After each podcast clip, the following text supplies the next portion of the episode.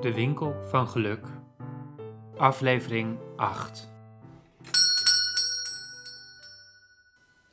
Het gezin.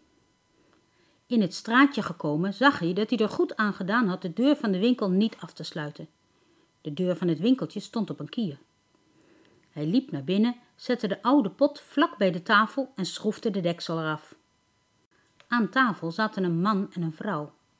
De vrouw had een klein, slapend kind in haar armen en bij de man op schoot zat een wat ouder kind ook te slapen. De man en de vrouw zagen er vermoeid uit. Ze hadden een mok voor zich staan waaruit ze thee gedronken hadden. De man van de winkel ging gauw een pan groentesoep koken, pakte een brood en een groot stuk kaas. Gelukkig had hij ook nog wat sinaasappels liggen die je mee naar voren in de winkel kon nemen. Hij zette alles op tafel en ging zelf op een stoel zitten. Hij zei welkom en wees met zijn hand de hele winkel aan. Hij sneed een stuk brood en een stuk kaas af en gaf dat aan de man. De man at het gretig op en ook de vrouw bleek honger te hebben. Na het eten begonnen ze te praten en de vrouw begon te huilen. De man van de winkel kon er niets van verstaan, maar hij begreep wel dat de mensen het er moeilijk mee hadden. Na een tijdje hielden de man en de vrouw op met praten. Ze zuchtten eens diep en wilden opstaan. Maar dat ging niet goed met die slapende kinderen op hun schoot.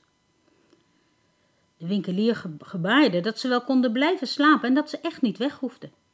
Hij schroefde het deksel weer op de donkere oude pot en zette hem weer terug in het hoekje.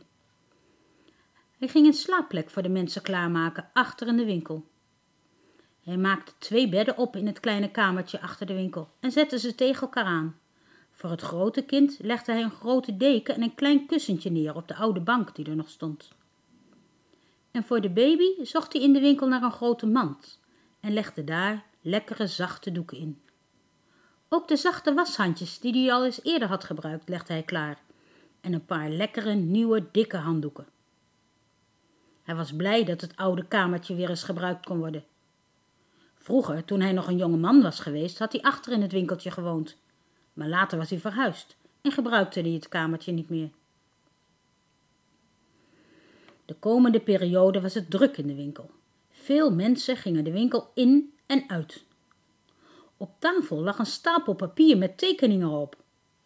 Naast de tekeningen stonden woorden, zoals een tekening van een tafel waarop de tafel stond, of een tekening van een stoel met de stoel ernaast geschreven, of een getekende theepot.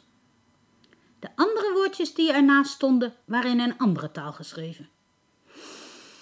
En wat rook het toch lekker. Als je in het straatje binnenkwam, kwamen de heerlijke etenscheuren je al uit het winkeltje tegemoet.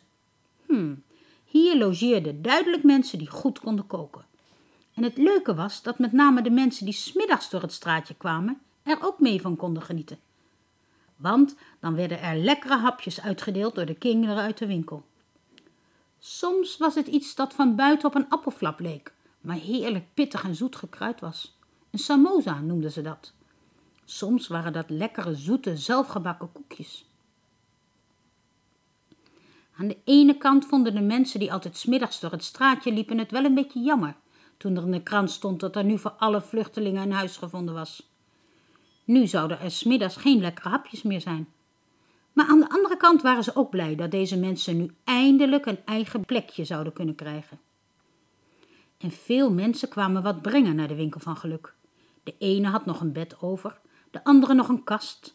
De derde had een grote koelkast die voor hem alleen te groot was, waardoor hij een nieuwe moest kopen. En een vierde had nog mooie kinderkleren over. Zo bracht iedereen wat hij missen kon. En alles kon weer gebruikt worden.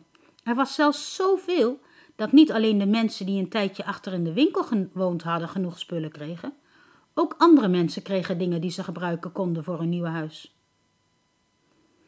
Toch bleef er toen iedereen weg was ook wat achter in de winkel. Iets heel moois.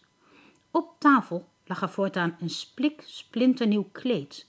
Een prachtig geborduurd tafelkleed met bloemen in vele heldere kleuren.